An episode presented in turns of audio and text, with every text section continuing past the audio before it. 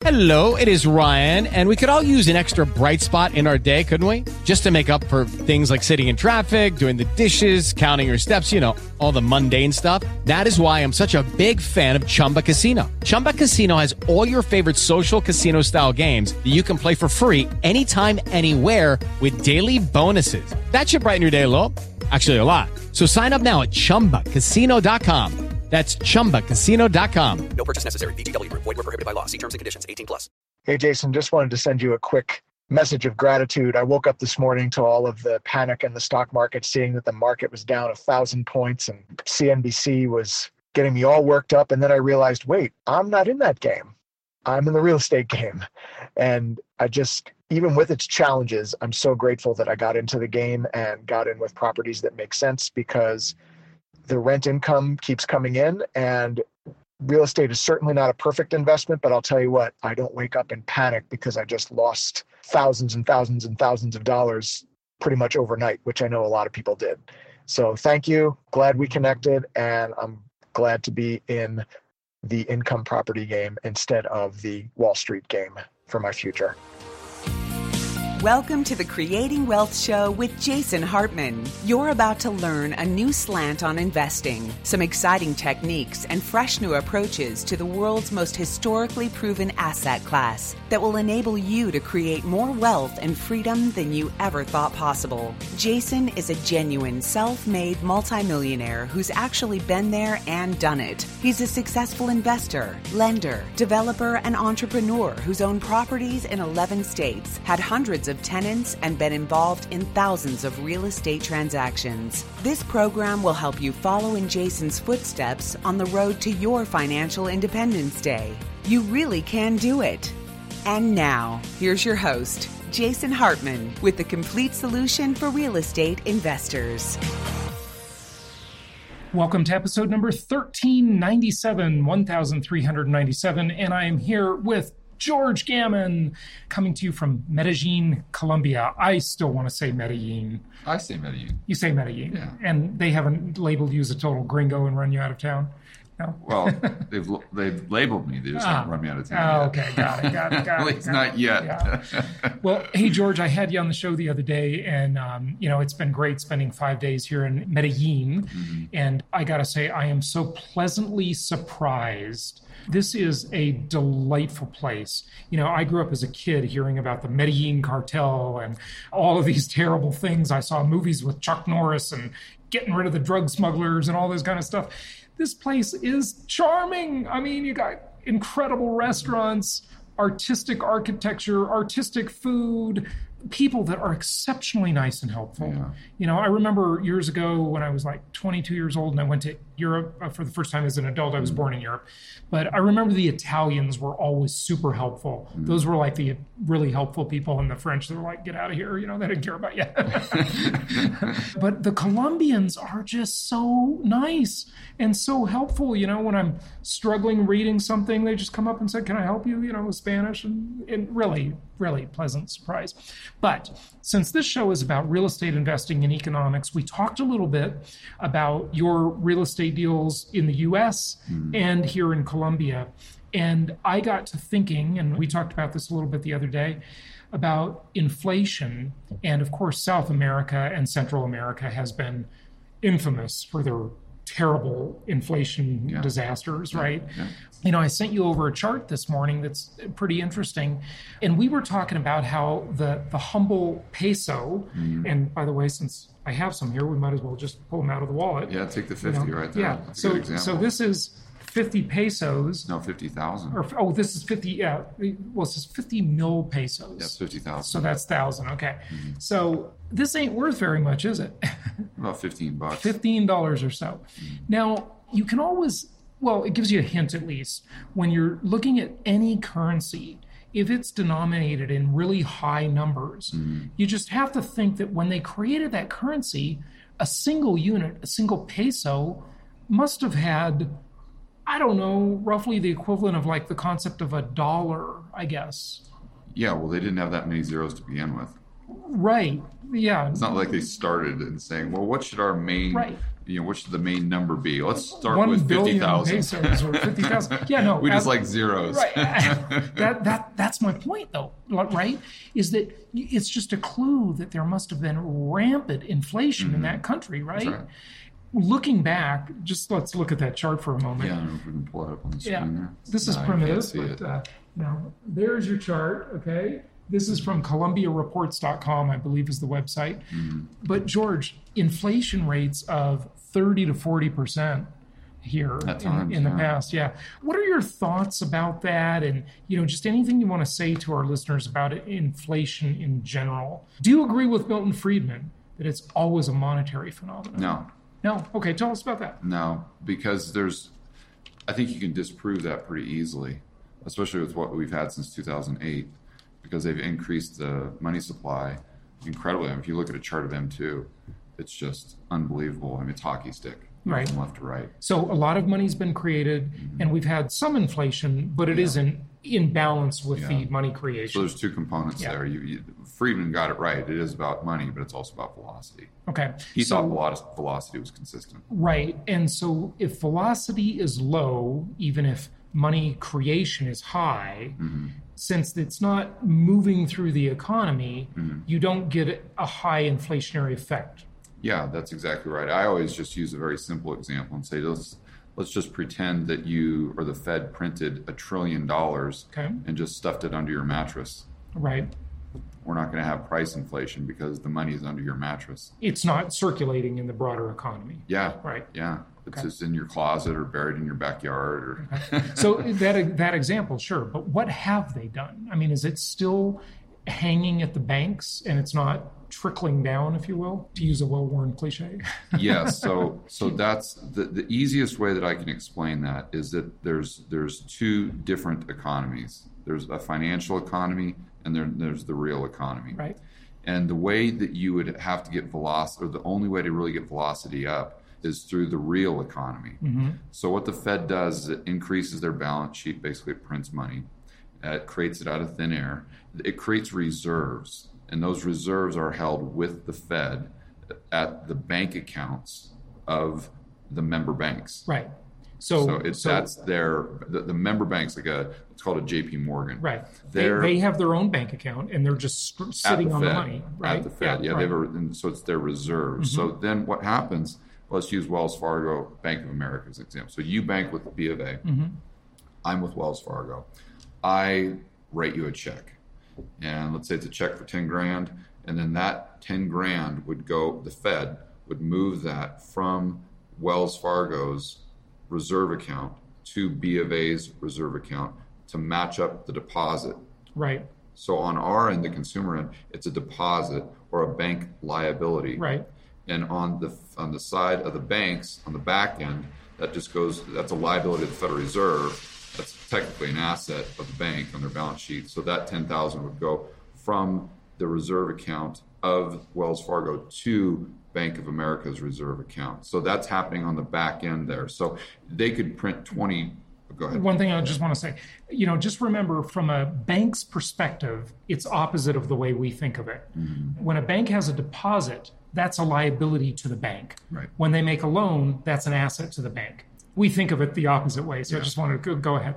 Yeah, but what's really interesting is, and this is probably a topic for a completely different discussion, Uh-huh. but when they create a loan, they also create a deposit at the same time. So Okay. technically, the deposits are created by loans, by debt. Money is lent into existence, which is a very far-flung idea that is really hard to get your head around. But Yeah, it is. maybe that's a that's like three more episodes we got to do on that. that's a big one. Yeah, exactly. okay. So what happens is the Fed, if they created 20 trillion Mm-hmm. and just had it in reserves and excess reserves, then that's really not going to get out. That's under your mattress because it's held at the Fed. It's not into the system. Mm-hmm. It's not in the economy. Yeah, going back to our earlier point, in order to get that into the economy, the retail banks would have Yeah. to increase retail lending, car loans, Right. home loans, etc. And that's what would get it into the real economy. But, but then people would have to spend it faster to increase that velocity. So is that going to happen? Is it not? That depends on demographics. It depends a lot on psychology. Mm-hmm. There's multiple variables. Consumer confidence, the wealth Absolutely. effect. Yeah, a lot of, lot of things Absolutely, yeah, but it has to go from the financial economy into the real economy, Right. and the only transmission mechanism that they currently have Uh-huh. Is retail lending. Right. So if there's no retail lending, it really doesn't matter how much money they print. It typically won't show up too much in the CPI.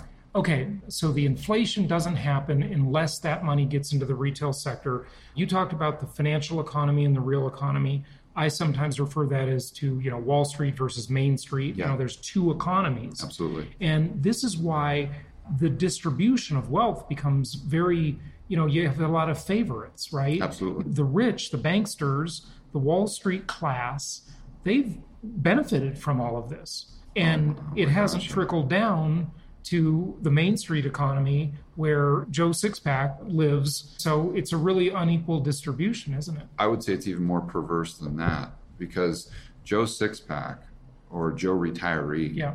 is going to make a lot more money if interest rates are at 6% than at 0%. Okay.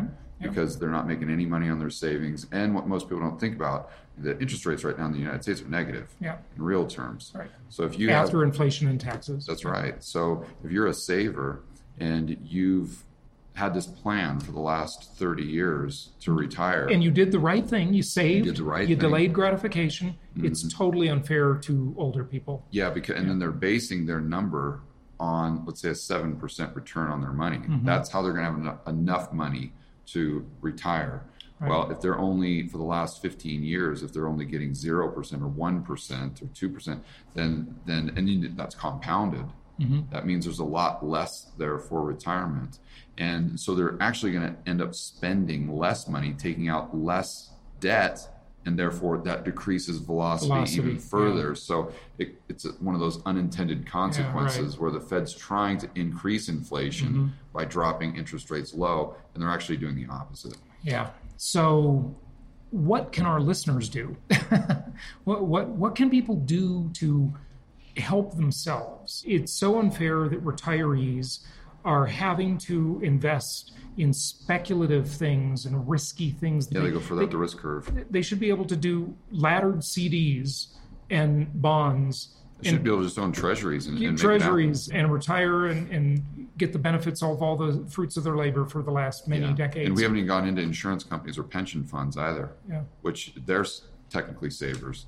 So if the pension point, funds, yeah. if the pension funds, they make the promises to the people, well, those promises are predicated upon seven percent return, Mm-hmm. and those pension funds haven't got even close to that. and we have a global pension crisis. That's I mean, it's not just an Illinois and California, California, thing. yeah, it's everywhere. it's a it's a not just a U.S. thing. It's an every country problem. Right. So much. you force those pension funds to go further out the risk curve. Yeah. So if we have a recession, which eventually we will, Mm-hmm. then they're not only not going to get that 7%, but they're going to get crushed because they took on too much risk. And however much they're short now, they're going to be even more short. So let's say they're 50% funded. Mm-hmm. That means you are getting 50% of your, your pension that you expect. Well, that's most likely going to be a lot less when we hit the next recession because they've they've had to take on so much more risk. As an example, instead of just going into treasuries, now they go into junk debt. Yeah, Like right. like junk corporate junk bonds or derivatives, like Or- uh, or- the Orange County tax assessor was investing in in the mid '90s. Bob Citron, it's a famous, you know, Orange County where I lived at the time, declared bankruptcy. I mean, Yeah. Or they'll invest in private equity. They'll, go, they'll invest in like SoftBank, and Yeah. then SoftBank takes that pension money, pension money, and invests it in WeWork. Yeah, if you yeah. want to call it an investment. WeWork was a joke Yeah. from the beginning. It's yeah. not as much of a joke as their other companies. Yeah. Yeah. Did you hear about WAG? No, I don't even know WAG. What's WAG? Okay, so WAG was another brainchild Uh-huh. of SoftBank, Okay. and that was a dog walking app. Oh yes, I know WAG. Yes, from because I actually used it as a consumer. But Yeah, that's- yeah. So all it is is just an Right, app yeah. where you find someone to walk your dog. Yeah, right. It's a sharing economy concept where you just get pe- freelancers to just Right. yeah. right. Yeah. So SoftBank invested three hundred million into that. Three hundred million. You could build an app like that for far less than three hundred million dollars. Right. Yeah, that's insane. Yeah, this is just and obviously that investment hasn't gone well. They've Yeah. taken a huge haircut on WeWork, and that's all pension. Not all, but that's a lot of that could be uh, your pension money. okay. So pensions, insurance companies. Yeah, insurance companies because that's how they're going to make a lot of their money is by taking up all those premiums and what they don't have to pay back out, you know, they invest that. That's Warren Buffett, Right. and then you you get that return. Well, if interest rates are zero or even negative, then that's going to force all those insurance companies to go out of business, along with the banks. I mean, there's just and oddly enough, if the banks go out of business, then they're going to lend less, which again goes back to the Contracts the economy even more. and the money supply and velocity. Right. And it's just the economy is an extremely complex system. It's Yeah. got billions of variables and billions of transactions on a daily basis. It's just like the weather.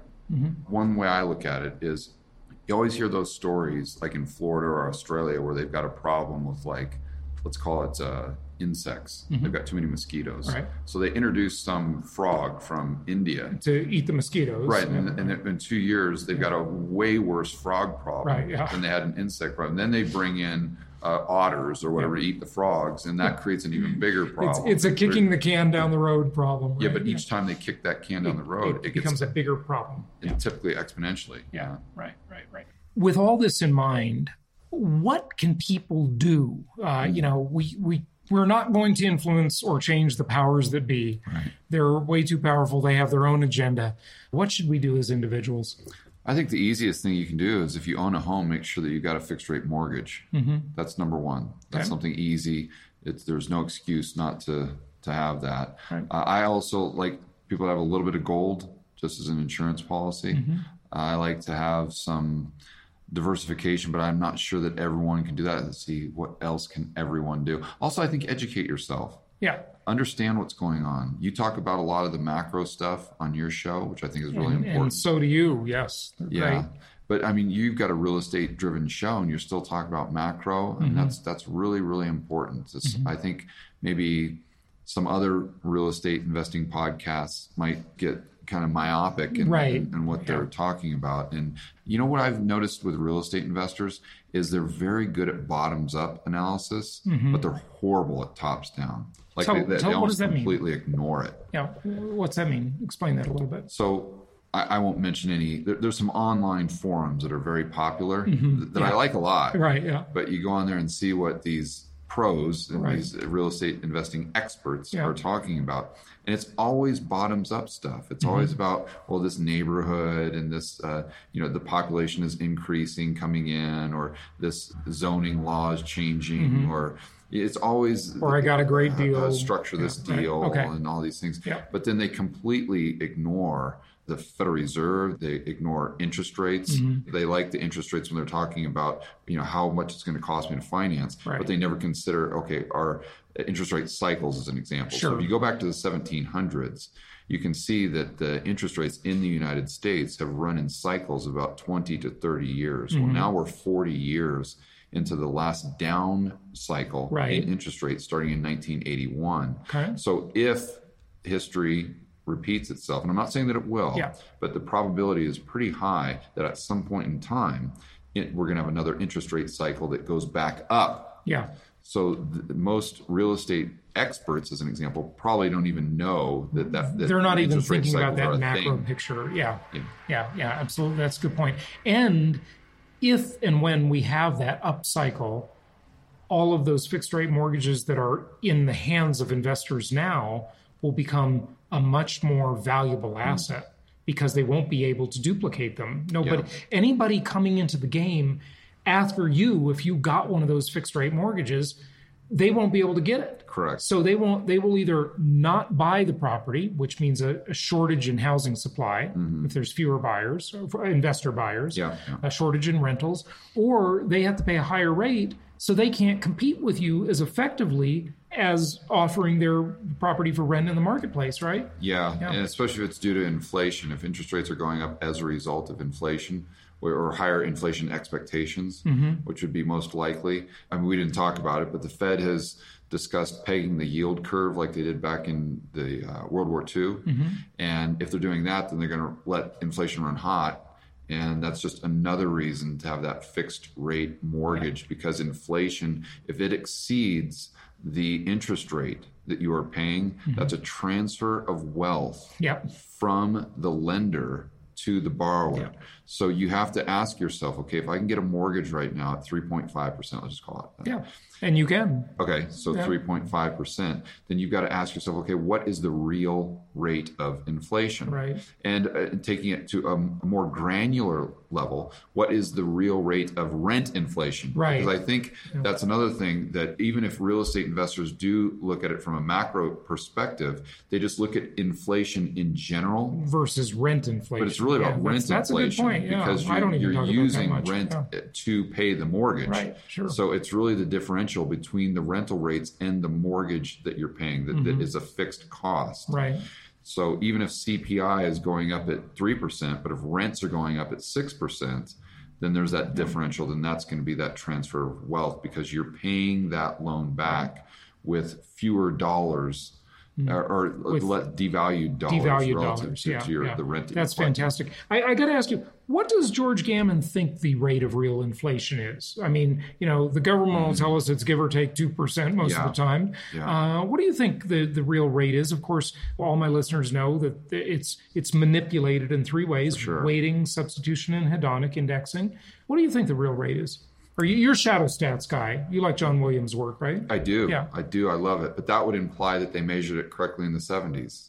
Fair enough. Yeah, to have a reference point, a Yeah, base. yeah, yeah. and I don't think that they can measure inflation effect. It's just impossible. There's too many components to it.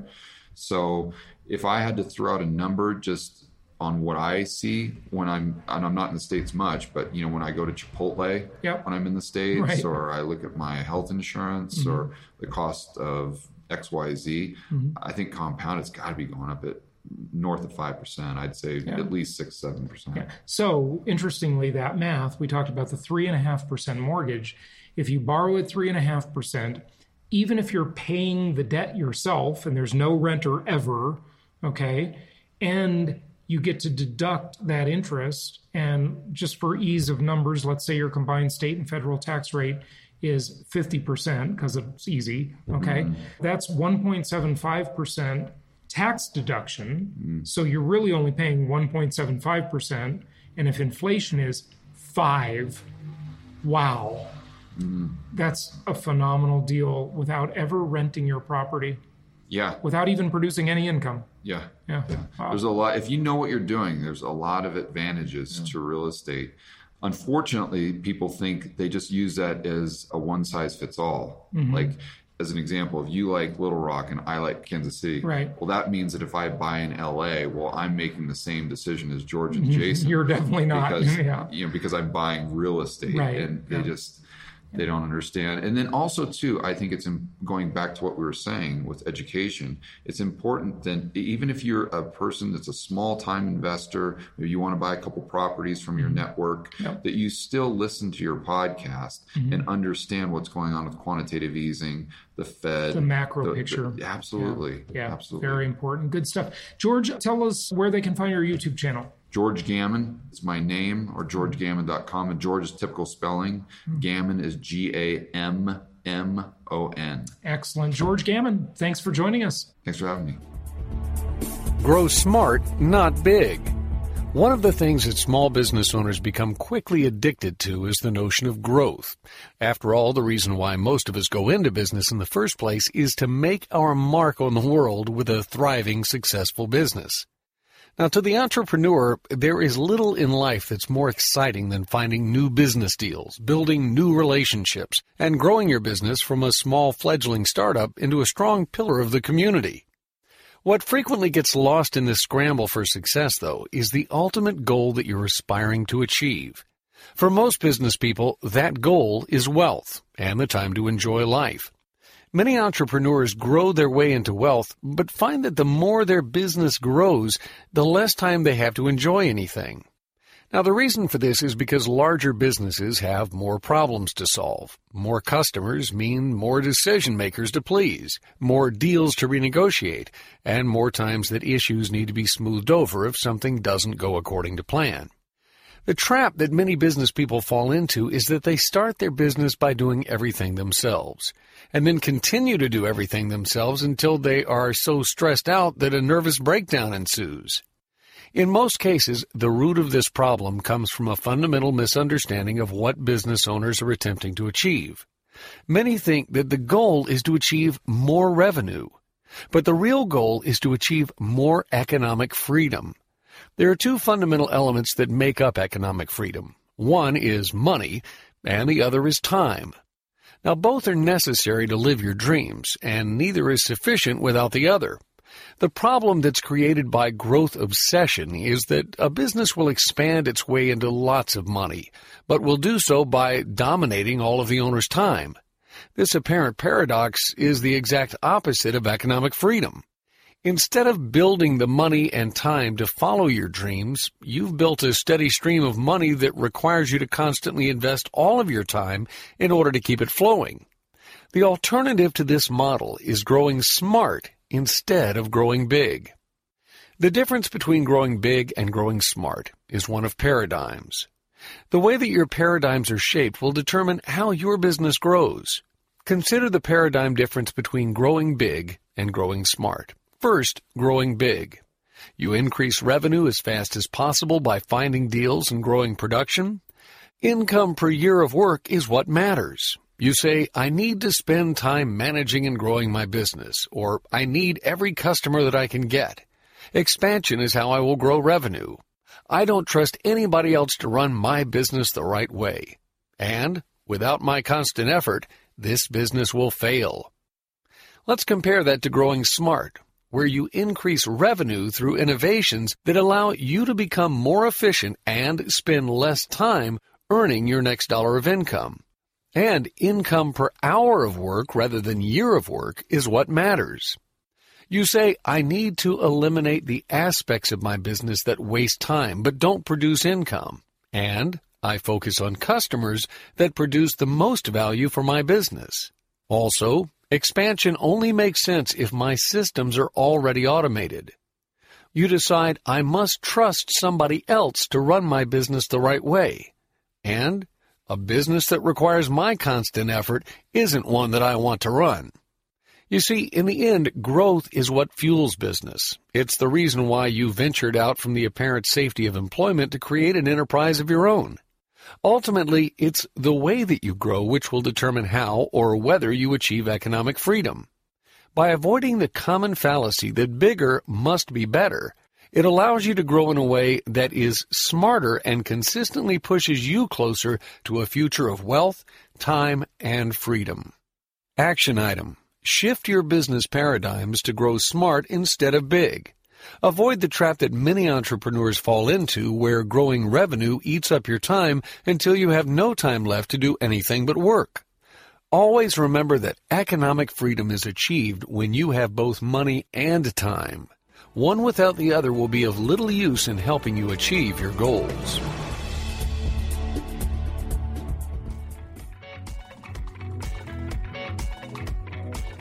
Thank you so much for listening. Please be sure to subscribe so that you don't miss any episodes. Be sure to check out the show's specific website and our general website, hartmanmedia.com, for appropriate disclaimers and terms of service. Remember that guest opinions are their own, and if you require specific legal or tax advice or advice in any other specialized area, please consult an appropriate professional. And we also very much appreciate you reviewing the show. Please go to iTunes or Stitcher Radio or whatever platform you're using and write a review for the show. We would very much appreciate that. And be sure to make it official and subscribe so you do not miss any episodes. We look forward to seeing you on the next episode.